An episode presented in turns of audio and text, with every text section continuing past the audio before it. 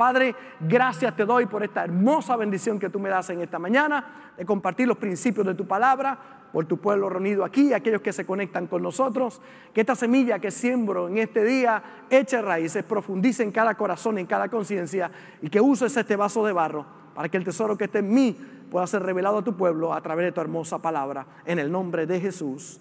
Amén y amén. Hemos utilizado el tema de vuelve en estas semanas, aproximándonos a el Viernes Santo y Domingo de Resurrección, porque Puerto Rico tiene una necesidad en particular. Hay muchos lugares que llega este mensaje, este mensaje, pero en relación a nuestra tierra tenemos mucha gente apartada, mucha gente que en algún momento llegó a la iglesia y se apartó de la iglesia. Estamos muy evangelizados en esta tierra. Rompemos récord a nivel mundial en emisoras de radio, canales de televisión por milla cuadrada, cristianos, eh, medios de comunicación cristianos en todo el mundo. Puerto Rico rompe récord en, un 100 por 35 por milla cuadrada. No hay lugar en el mundo que esté más evangelizado que Puerto Rico. La situación es que tenemos mucha gente que un día llegaron a la iglesia pero se apartaron del Señor. Un día llegaron y por diferentes razones eh, se apartaron de Dios. Y hemos tocado varios temas ¿verdad? a través de esta semana. Si te fuiste eh, sin darte cuenta, vuelve. Y hablamos acerca de cómo mucha gente sin darse cuenta, poco a poco, se van apartando de Dios. Le pasa si usted quiere freír a un sapo, es muy fácil, ¿verdad? Usted toma el sapo, pero si usted lo echa en un sartén, eh, y el sartén está caliente, usted lo echa ahí, se va, se va, él va a brincar. Pero si usted toma ese mismo sartén, lo llena de agua y mete el sapo ahí con agüita fría y comienza a calentarlo poco a poco, él no se da cuenta y se va quedando ahí y usted cocina el sapo y no se da cuenta. Porque poco a poco él no se da cuenta que va camino a morir. Y hay mucha gente que poco a poco se van apartando de Dios. Poco a poco. No fue algo de repente. Hay gente que sin darse cuenta, de momento dicen que yo hago fuera de la iglesia y que yo hago fuera del Señor, pero entonces ahora no, no se atreven a regresar. Les da vergüenza regresar. El qué dirá y cuántas otras cosas que tristemente eh, mucha gente permite que llegue a su vida. Todos nosotros que hemos tenido una, una verdadera experiencia con Jesús, sabemos que no hay vida fuera del Señor. Es como un pez fuera del agua, ¿verdad? no hay forma de poder vivir sin Dios. Número dos, vimos si pensaste que yéndote serías libre y estás realmente atado, vuelve. Hay mucha gente que se ha retirado, se ha ido, pensando, no, en la iglesia estoy restringido. ¿Cuántas cosas la gente puede pensar? Quiero ser libre. Entonces se van al mundo y se dan cuenta que allá realmente están atados, que aquí siempre estuvieron libres. Mucha gente piensa que yo quiero hacer lo que me da la gana, pero es que en la vida aquellos que hacen lo que le da la gana no pueden tener éxito. Usted no puede hacer lo que le da gana en su trabajo. Usted no puede hacer lo que le da en su casa. Usted no puede hacer lo que le da en una relación matrimonial. Yo no puedo hacer lo que me da la gana en mi matrimonio. Yo no soy soltero, yo me casé hace 33 años, tengo una responsabilidad y alguien a quien rendir cuenta en mi casa. Entonces hay gente que dice, ay, yo estoy atado al matrimonio, yo quiero ser libre. Se van y lo que cogen un SIDA, y se van y lo que cogen una enfermedad, se van y después se dan cuenta que ese no era el camino. Ahora sí que están atados. Qué lindo. Si hay gente que dice, ay, que usted está atado a la pastora, pues esta atadura me gusta. Esto está chévere. Qué bueno, vivo en paz. Tengo una suegra. ¿Cómo hay gente que tiene dos suegras? Eso sería terrible. Mire, una y con eso ya uno tiene para toda una vida. Pero hay gente que tristemente piensan, me voy al mundo, voy a hacer lo que me da gana, voy a beber, voy a fumar. Bueno, el que bebe y fuma está más atado que nadie.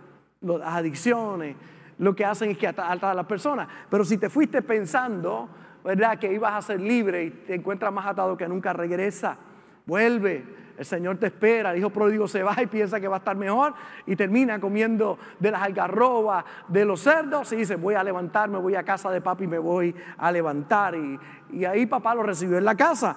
Si tomaste el camino equivocado, tomamos la semana pasada, si tomaste el camino equivocado, vuelve.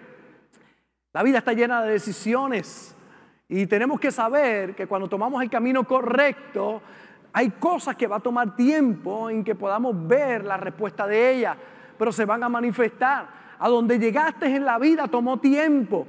Usted no puede ir al gimnasio y pensar que al otro día ya va a tener mollero. y que va a estar marcado como yo, ¿verdad? Que va a tener así el six que tengo yo, una cosa así tremenda.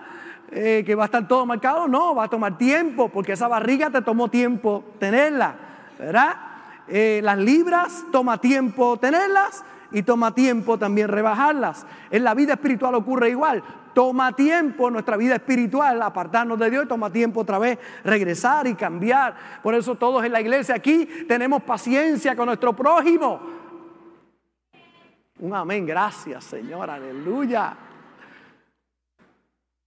Todos tenemos paciencia porque no todo el mundo está en tu nivel. Hay unos que están en un nivel, hay otros que están en otro, pero todos estamos creciendo. Lo decimos eh, a, los fuentes de agua viva, el que no tiene dinga, tiene mandinga. Todos estamos en un proceso. Si tomaste el camino equivocado, vuelve, regresa. Y vimos algo poderoso. Era cuando el pueblo de Israel, en obediencia, eh, en la segunda ocasión que se dividen las aguas, la primera fue la vara de Moisés, pero la segunda es Josué, la nueva generación. Y cuando entra, dice, los sacerdotes que metan sus pies en las aguas y se van a dividir. Ellos meten los pies y no pasa nada. Y vimos la semana pasada cómo entra y ellos piensan, aquí no ha pasado nada, pero dice la Biblia que más arriba Dios detuvo el agua. El agua estaba detenida y ellos están aquí pensando que todavía hay agua y pensando que no ha pasado nada, pero viene. El agua se va, ya se detuvo y vas a poder ver la manifestación de Dios en tu vida. Toma tiempo esa transformación. Pero es importante que tengas paciencia, que una vez tomas el camino correcto, sepas que en este caminar hay dificultades, hay situaciones, pero si Dios está contigo, ¿quién contra ti? Escoge hacer la voluntad de Dios en tu vida. Hoy quiero tocar otro tópico dentro de estos mensajes de vuelve. Si te fuiste porque pecaste, vuelve. Esto ocurre mucho. Y claro, quizás hoy no está tan marcado como en años pasados, pero aquellos que llevamos algunos años en la iglesia, yo tengo 43 años sirviendo al Señor, 44 años ya, eh, y yo he visto de todo en la casa de Dios. Cuando la gente en el pasado, hace muchos años, pecaba dentro de la iglesia, eso era terrible. Era lo que se formaba, la condenación, los ponían en disciplina la gente, primera fila. O sea, los que están aquí en primera fila, todos están en disciplina aquí. ¿Cómo usted sabía en una iglesia que alguien estaba en disciplina? Porque estaba en la primera fila. Los castigaban, los sacaban de los ministerios y pecaban y los ponían y los humillaban. Era una humillación, ¿verdad? Lo que ocurría en muchas iglesias y hay mucha gente allá afuera golpeada porque pecaron y se fueron de la iglesia. Porque pensaron que el hecho de haber pecado cerró todo, toda posibilidad para su vida. Usted se quedaría asombrado de las cosas que tengo que escuchar una y otra vez, de lo que ocurre en ciertos lugares que tristemente no saben manejar el momento en que alguien comete un error, en el momento en que alguien peca y falla. Y de nuevo, esto no es una licencia para pecar, pero tampoco se puede convertir en aquello que haga que alguien ya no quiera vivir para Dios y servirle al Señor con todo su corazón. Si te fuiste porque pecaste, es importante que vuelvas, que regreses. Hay misericordia para ti. Y Dios tiene una nueva oportunidad para ti, para tu futuro. El evangelista Jimmy Swaggart, muy conocido hace años atrás, Tuvo momentos de gloria en el ministerio, pero también tuvo momentos de humillación. Las tinieblas finalmente desestabilizaron la vida de este hombre ungido llamado Jimmy Swagger. Empezando por su casa hasta que se vio envuelto en una trampa con una joven.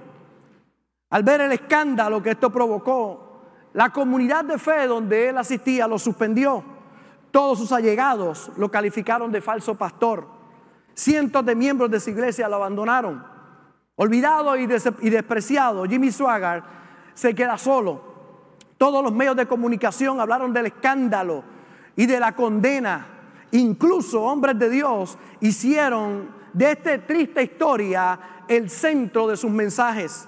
Finalmente llegó el día en que el escritor de, este, de esta, esta lectura dice, tuvimos que ver la opinión de lo que algunos llamaban el rival y el que podía sustituir a Jimmy Swaggart.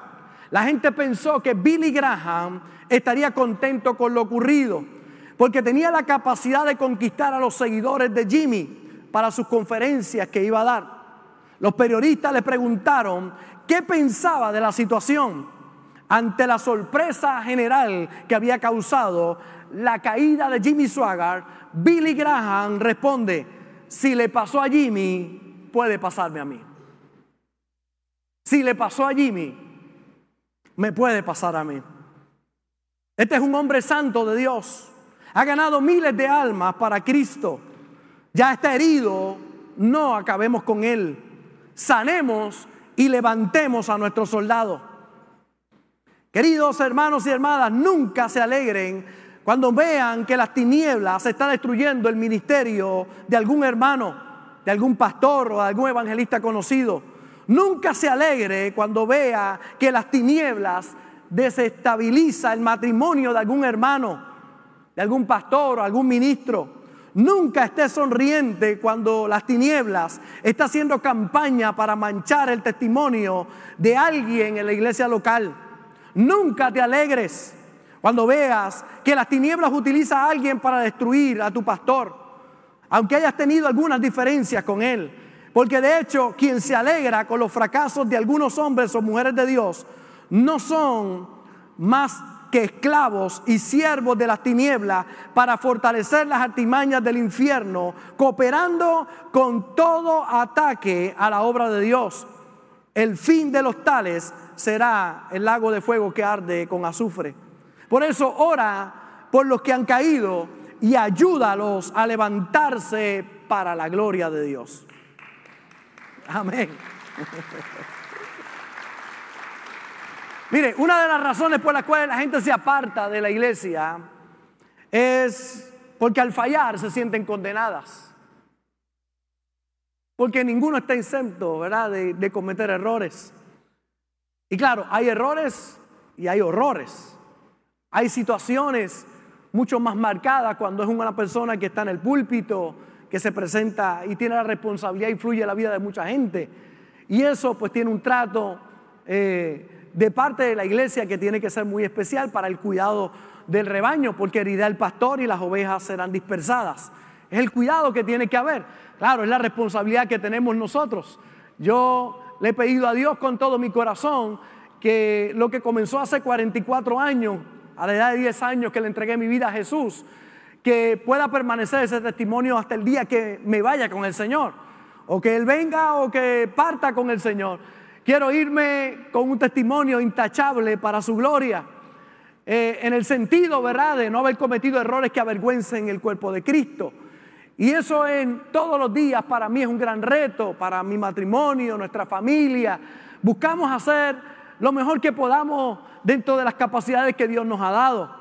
Y hay personas que en el caminar han cometido grandes errores, pero tristemente la iglesia por mucho tiempo no ha sabido manejar cómo trabajar con aquellos que han fallado, que se han apartado, que han cometido errores. Hay lugares que usted en el momento en que usted se vaya es non grato y si lo ven no lo quieren saludar, eh, no quieren compartir con usted. Es como si usted se le hubiese pegado una plaga, ¿verdad?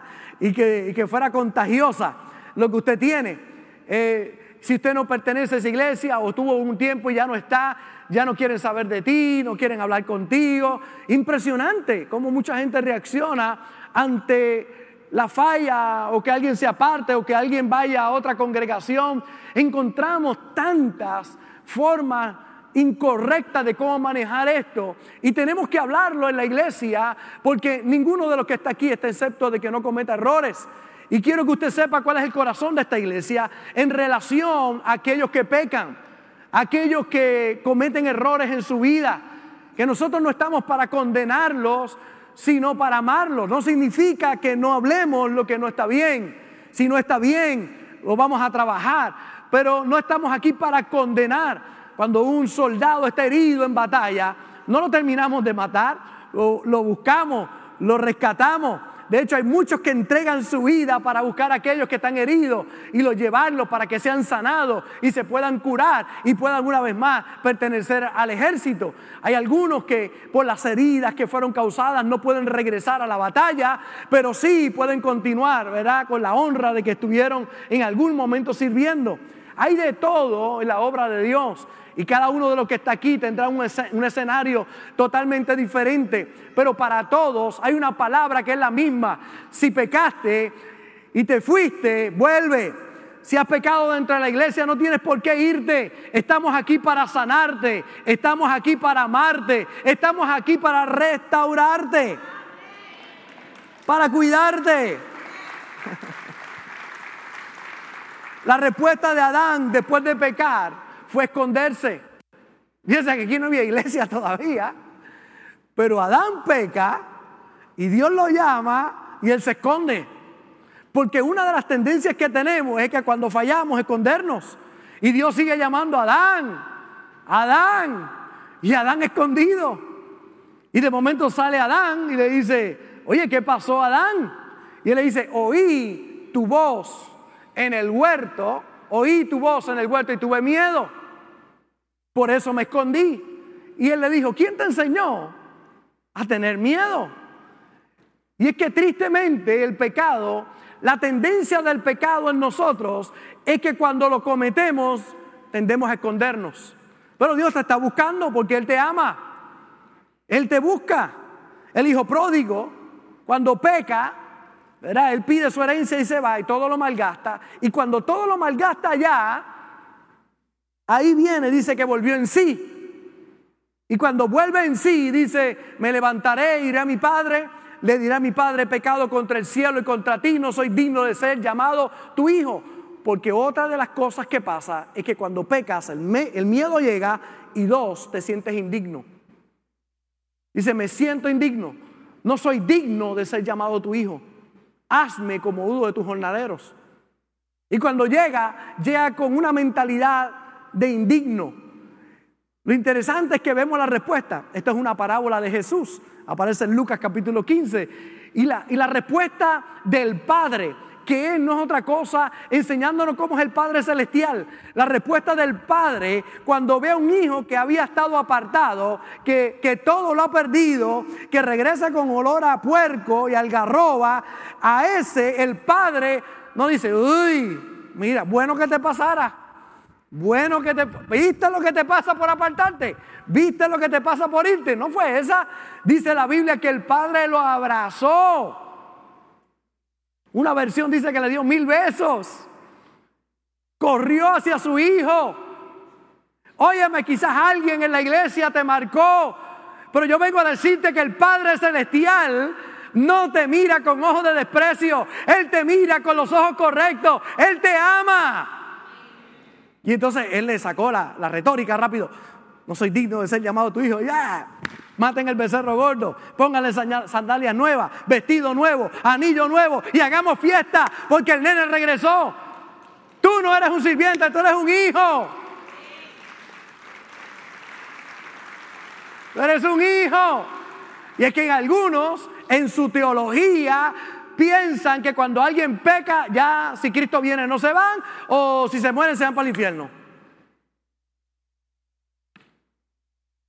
Impresionante. Yo veo gente que son tan lineales con eso. Oye, mis hijas cuando fallan no dejan de ser mis hijas. Me da coraje. No me gusta, pero no dejan de ser mis hijas. De hecho, no le dejo dar comida por eso. No le quito el vestido por eso. Y si yo siendo humano y siendo malo, le sé dar buenas cosas a mis hijas, cuanto más mi Padre Celestial dará buenas cosas a aquellos que se lo pidan. No me diga, yo no soy más perfecto que Dios. Dios es el Padre perfecto y Él te ama. Y ahí está papá para recibirte. De nuevo, no es licencia para pecar, porque el que peca tiene que pagar las consecuencias, sino es la seguridad que tú tienes que tener del amor tan grande que Dios tiene para tu vida, del amor tan amplio de Dios. La gracia para muchos es escandalosa. La gracia de Dios, ¿qué es la gracia de Dios? Gracia lo que significa el favor inmerecido. Es que Dios nos da cosas que no nos merecemos por gracia. Por gracia somos salvos. Por gracia recibimos lo que recibimos. No es por nuestros méritos, es por su gracia. Es porque a Dios le plujo bendecirte. Es porque Dios desea bendecirte. Tú eres su hijo. Es el favor inmerecido de Dios. Y hay algunos hermanos que son como el hermano mayor del hijo pródigo celoso. Yo que he estado siempre aquí en la iglesia y ni un cabrito han matado para mí y ahora vino este hijo del diablo pecador de las tinieblas y le has hecho fiesta y mataste al becerro gordo y papá lo miró y le dijo, tú siempre has estado en casa y todo lo mío es tuyo, pero tu hijo estaba perdido y ha regresado. La escena de muchos en la casa de Dios son la del hijo mayor, chismoso, envidioso, amargado. Y porque Dios bendijo a aquel y lleva menos tiempo que yo. Digo, porque aquel habrá pecado y Dios lo perdonó, pero tu chismería, mi hijo, no te ayuda. Porque el pecado de él quizás se ve, pero el tuyo no. Porque el tuyo tiene que ver con envidia. El tuyo tiene que ver con falta de perdón. Y claro, como no se ve ese pecado, hay gente que piensa que no pasa. Acusamos a los que pecan por comisión, pero se nos olvida a los que pecan por omisión. Los que saben que tienen que hacer cosas y no lo hacen. Y ninguno de los que está aquí, si hoy llegara una persona, una prostituta, y se tirara ahí, y la tiraran porque la, la encontraron en el mismo acto del adulterio, ¿cómo usted pensaría? ¿Cómo usted pensaría si llega alguien todo tatuado aquí a la iglesia? ¿Cómo usted pensaría si llega alguien que no cumple tus estándares? Con sus uñas negras pintadas, maquillado de una manera en que a ti no te gusta, o tú piensas que no es lo correcto. ¿Cómo tú pensarías? ¿Cómo tú juzgarías a esa persona? Yo doy gracias a Dios por esta iglesia, porque por estas puertas han entrado miles y miles de confinados aquí. Y tenemos una gente que no los mira con desprecio, sino con el amor del Padre Celestial. Eso es digno. ¿Qué tú pensarías si llegara ahí y te dieran a ti la oportunidad de juzgar a esa persona? La ley dice que hay que apedrearla. ¿Qué tú dices? Y el Todopoderoso dice, el que esté libre de pecado, que arroje la primera piedra. Oiga, y si de algo yo estoy seguro es que ninguno de los que estamos aquí tiene autoridad para tirar piedra. Ninguno. Y no miren a Sammy porque ese es el menos. Porque Sammy, mire, parece una hermanita de la caridad, pero... Pero Dios lo ha cambiado, va bien. Todavía no es todo lo que Dios quiere, pero por ahí va. Y ni pensar con Maribel. Ayer yo llevo toda la noche orando por Maribel, Padre Cristo de la gloria. Qué, qué, impresionante ver gente que se cree con la autoridad de condenar a otros y de juzgar a otros y de tomar juicio. Y yo he visto personas tomando juicio con personas y no saben. Yo tengo el honor y la oportunidad de escuchar lo que ninguna otra persona escucha. Secretos de personas, intimidad de personas. Eh, la pastora y yo tenemos el honor de oír gente con sus tragedias, sus problemas, de dónde vienen. Y uno sabe de dónde vienen. Y de momento viene alguien que ni lo conoce a juzgarlo. Y las ganas de decirle a uno, tú no sabes de dónde viene para que estés hablando. Tú no sabes lo que esa persona ha pasado. Usted ni se imagina lo que mucha gente tiene que luchar para entrar por esas puertas. Lo que mucha gente piensa. Y cuando entre ahí, ¿y qué me van a decir? ¿Y cómo me van a mirar? ¿Y cómo me van a juzgar? Porque tienen con tantos pensamientos. Y Dios obra en las personas y entran por ahí. Y usted se imagina que entren por ahí y que uno de nosotros, la obra que Dios ha hecho, la echemos a la basura. Dios le cuesta tanto obrar en alguien, traer convicción de pecado a alguien para que entre por ahí, para que nosotros estemos juzgando a la gente. Entonces hay mucha gente que se ha ido porque pecaron. Pero si te fuiste porque pecaste, vuelve. Vuelve. Eso no significa que la iglesia va a ser perfecta porque ya le dije que ninguno aquí puede tirar piedra. Porque no tenemos la autoridad para lanzar piedras y condenar a nadie pero nos pasa como el chapulín colorado, se nos chispotean. Se me chispoteó. Hay cosas que nos pasan, estamos creciendo.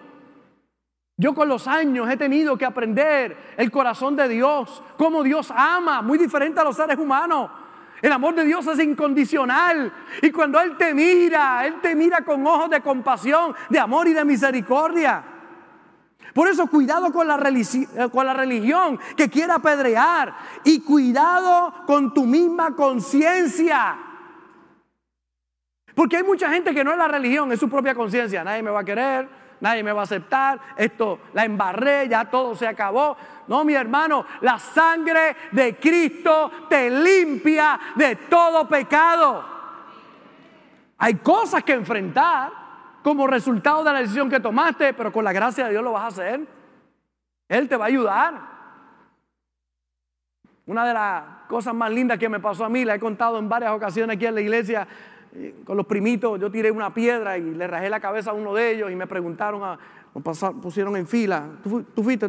Yo dije que no, pero aprendí lo que es la conciencia y era cristiano ya y mentiroso. Metí un paquete grande y llegué a casa y la conciencia no me dejaba dormir. Luché por horas con aquel pensamiento, tú fuiste, Tú fuiste, tú fuiste, tú fuiste. Y yo lo único que veía cuando me preguntaron, ¿fuiste tú? No, no fui yo. ¿Fuiste tú? No, era como, como que se repetía, ¿fuiste tú? No, fuiste tú, no, fuiste tú, no, fuiste tú, no, fuiste tú. No. Y, detrás de eso, embustero, embustero, embustero, embustero, embustero. La conciencia no me dejaba quieto. Y en la madrugada empecé a gritar, ¡fui yo! ¡Fui yo! Hoy pienso, ¿verdad? Después de ese aprendizaje tan lindo, aprendí que mentir no lleva a ningún lado. Y me marcó tanto de joven que me ha llevado a través del tiempo para que yo pueda tomar decisiones correctas en mi vida. Pero sí está la conciencia de mucha gente. Gritan por dentro, por fuera no, pero por dentro no fui yo. Pero saben, fui yo, fui yo, fui yo. Quien único puede acabar con esa voz que te martiriza en la sangre de Cristo, que te limpia de todo pecado. Porque cuando miró a aquella mujer, le dijo, mujer, ¿dónde están los que te condenan? Ella me imagino que habrá estado esperando la primera pedrada que le tiraran. Y con, me imagino su cabello cubriéndola y ella esperando que la predearan allí en el piso. Y Jesús le dice, ¿dónde están los que te condenan? Y ella levanta, me imagino que se habrá quitado el cabello de su rostro y miró y dijo, no hay ninguno, Señor, ni yo tampoco. Vete y no peques más. Ni yo te condeno. Y es la voz que se escucha hoy, Dios diciéndote, no te condeno. Vamos, levántate, aprende de esa situación, aprende de ese fracaso y levántate en el nombre del Señor. El escritor de los Hebreos lo dice así, acerquémonos pues confiadamente al trono de la gracia. Acércate con confianza. Qué triste que mucha gente se acerque a Dios con miedo, porque fue el Dios que le enseñaron que Dios está con un garrote esperando que cometas algún pecado para golpearte, para castigarte. Mire, en Dios no hay nada malo. Dios es todo bueno. ¿Cómo usted le va a adjudicar la naturaleza negativa a Dios? Dios es bueno todo el tiempo. Él es bueno. Y, dice el escritor de los Hebreos, acércate confiadamente al trono de la gracia para alcanzar misericordia y hallar gracia para el oportuno socorro. Él te va a socorrer, Él va a abrir una puerta, pero acércate con confianza. La iglesia debe ser el lugar donde la gente se acerca con confianza. Donde la gente venga sabiendo que aquí hay refugio. Y yo sé, hay gente que llega, que se apartaron y de momento me van a saludar y como que están, ¿me saludará el pastor o no me va a saludar? ¿Me va a rechazar el pastor? Y yo los veo, qué bueno verte, qué alegría, qué gozo. De hecho, me infunde mayor respeto a aquella gente que dice, oye, voy a por encima de todo lo que estoy, voy para allá, lo voy a hacer me voy a enfrentar a esto. Y te das cuenta que Dios siempre tenía los brazos extendidos para ti. Pero hay algunos que les asusta la gracia de Dios, el favor inmerecido de Dios. Porque Dios perdona y perdona todos tus pecados. El escritor de los Hebreos lo dice así en el capítulo 4, verso 15, porque no tenemos un sumo sacerdote que no pueda compadecerse de nuestras debilidades, sino uno que fue tentado en todo, según nuestra semejanza, pero sin pecado. Él fue tentado en todo. Él sabe por lo que tú estás pasando. Y tiene la capacidad de poder levantarte. Porque está claro el amor de Dios. Una de las escrituras más conocidas, Juan 3:16. Porque de tal manera amó Dios al mundo que ha dado a su Hijo unigénito para que todo aquel que en él cree no se pierda, mas tenga vida eterna. Porque no envió Dios a su Hijo al mundo para condenar al mundo, sino para que el mundo sea salvo por él. El que en Él cree no es condenado, pero el que no cree ya ha sido condenado porque no ha creído en el nombre del unigénito Hijo de Dios. Y esta es la condenación, que la luz vino al mundo y los hombres amaron más las tinieblas que la luz porque sus obras eran malas. Él no vino para condenarte, Él vino para que te salves. Y yo sé que muchos no te perdonarían por haber fallado, pero Dios te perdona. Sus brazos están abiertos. Su sangre te limpia.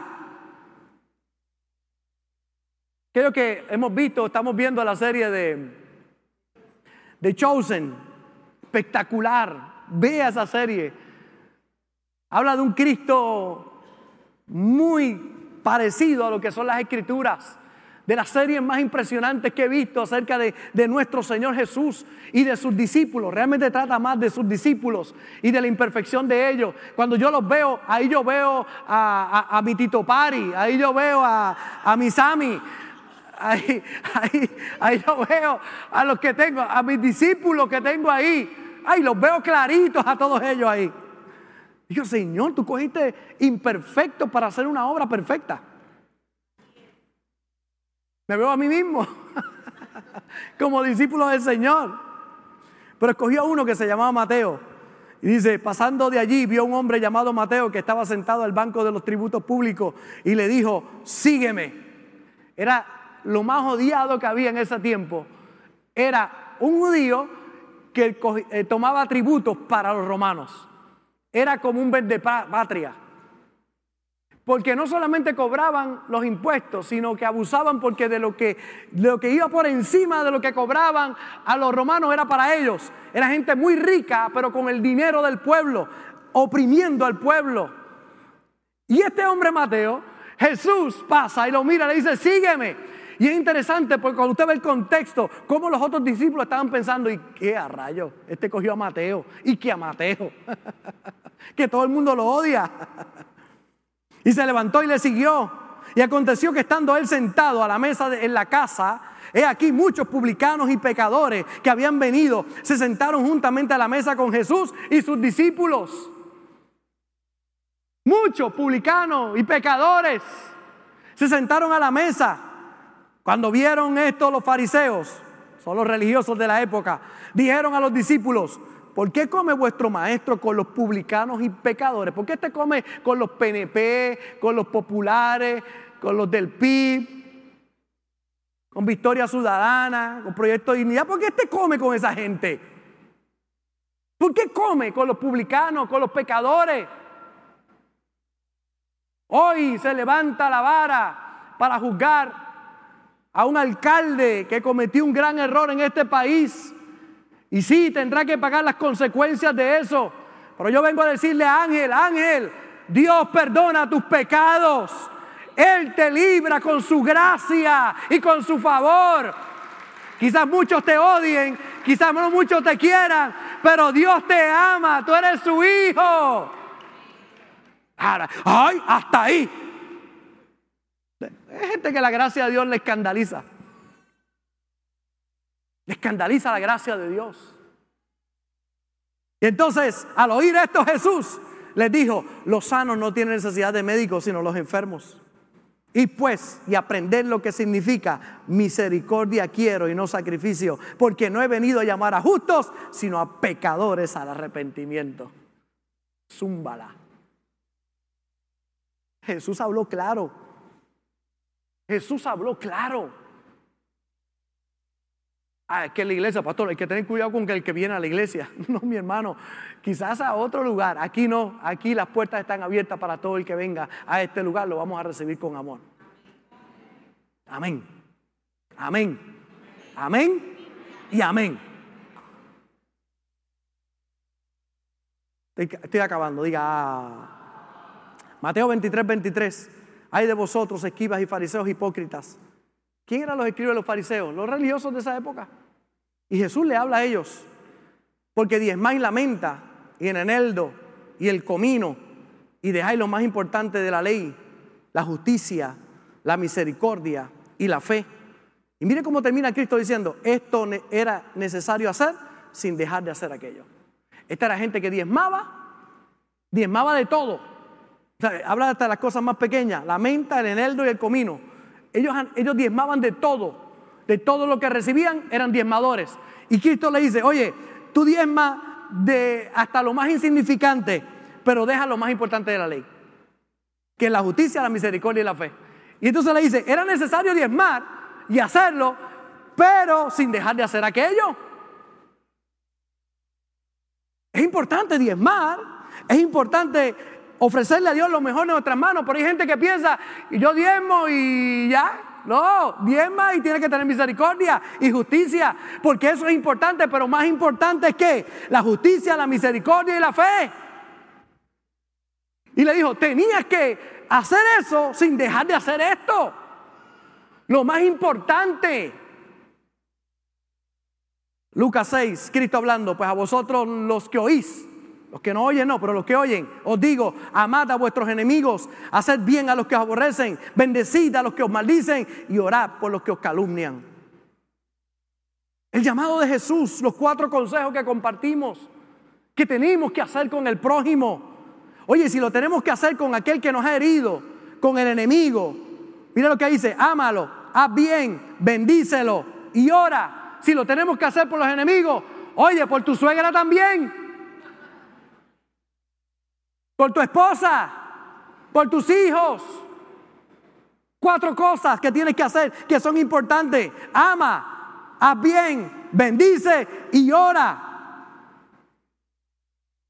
¿Cómo Jesús reaccionó cuando las peores cosas le pasaron a él? Anda con doce, tres años y medio, los bendice. Algunos preguntarán, ¿cuál era, cuál era el discípulo más amado por Jesús? Hay muchos que dicen, es Juan, porque era el discípulo amado. Yo pienso que no era Juan. Jesús amaba a Juan mucho, pero el más que amaba de todos sus discípulos era Judas. ¿Cómo, pastor? Yo creo que el que más amaba a Jesús de sus doce era Judas, porque le dio el dinero para administrar. Usted no le entrega el dinero a alguien que usted no confíe. Donde está tu tesoro, está tu corazón. Jesús confió tanto en Judas que le entregó la administración del dinero. Comía de la mesa de Jesús. Él dijo, hay uno que come de mi plato. Ayer Sammy no me dejó comer del plato de él.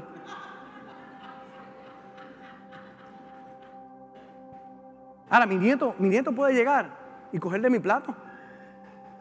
No todo el mundo come de mi plato. Jesús dijo, hay uno que come de mi plato. Ese es. Ahora imagínense el dolor de Jesús.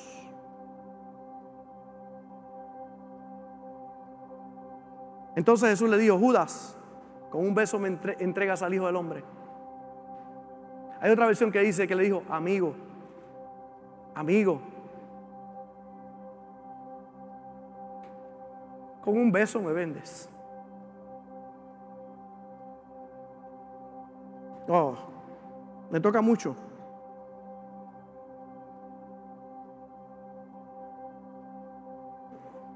Hay otros versos, pero quiero tocar este antes de terminar. Salmo 55 dice, porque no me afrentó un enemigo, hablando proféticamente de Judas.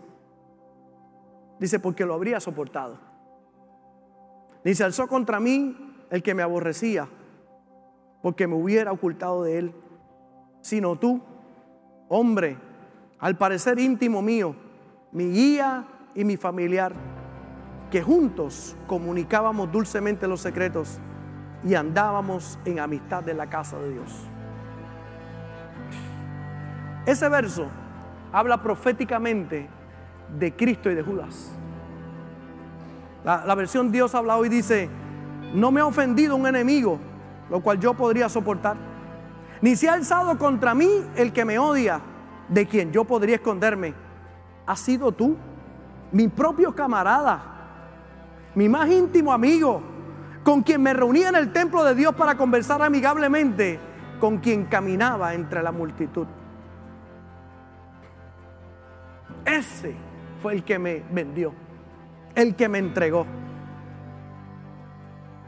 Ahora, ¿cuál fue la respuesta de Jesús? Amarlo.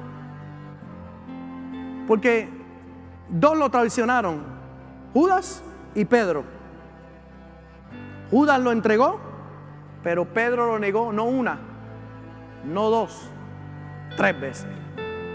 Y la última habló hasta malo maldita sea, y habló y habló malo y dijo, yo no conozco a ese hombre. Y los dos tuvieron oportunidad de cambiar su vida y de recibir el perdón. Y los dos fueron un árbol. Uno fue a ahorcarse y el otro fue a hallar redención, porque fue a la cruz de Cristo para que esa sangre lo limpiara de todo pecado. Por eso si has pensado en el suicidio, ese no es el árbol que tienes que ir. Tienes que ir a la cruz porque allí en la cruz vas a hallar el perdón de todos tus pecados. Allí lo vas a encontrar. Allí lo vas a hallar. Hijitos míos, estas cosas os escribo para que no pequéis. Y si alguno hubiere pecado, abogado tenemos para con el Padre, a Jesucristo el justo. Y esta es la propiciación por nuestros pecados, y no solamente por los nuestros, sino también por los de todo el mundo. Hijitos míos, mire cómo Juan le habla a la iglesia, hijitos míos. Esto te escribo a que no peques, pero si pecas, abogado tienes para con el Padre Jesucristo. Esa es la manera de proceder de la iglesia. Ese es el llamado que tenemos nosotros. Porque esto no es una iglesia perfecta. Aquí está la gente que está buscando una transformación en su vida y le está pidiendo a Dios, ayúdame todos los días. Todos estamos en niveles diferentes. Todos estamos en niveles. Dios ha hecho obras diferentes en nosotros. Y algunos no fallan por una área, pero fallan por otra y están trabajando en eso. Y en cada área estamos aquí para ayudarte, para que seas mejor, para que la, la imagen de Dios en ti pueda crecer y puedas entender que Dios te llamó con una obra particular. Pero para eso necesitas ir al árbol correcto, ir a la cruz. Porque allí es redención. Judas pensó que no había salida, pero siempre la salida estuvo allí para él. Y escogió el camino equivocado. Pero yo te invito hoy a que escojas el camino correcto, vayas a la cruz y le pidas a Él que te limpie de todo pecado y te ayude. Te escribo esto no para que peques, pero si pecas, abogado tenemos para con el Padre, a Jesucristo, el Hijo de Dios. Póngase de pie donde está ahí en el nombre del Señor. ¿Qué quiero lograr con estos mensajes? Una iglesia que tenga misericordia.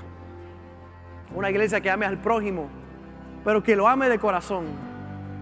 Una iglesia que no levante el ojo para mirar a otros pensando que es menos, sino que lo pueda mirar a la par y decirle, aquí estoy para ayudarte.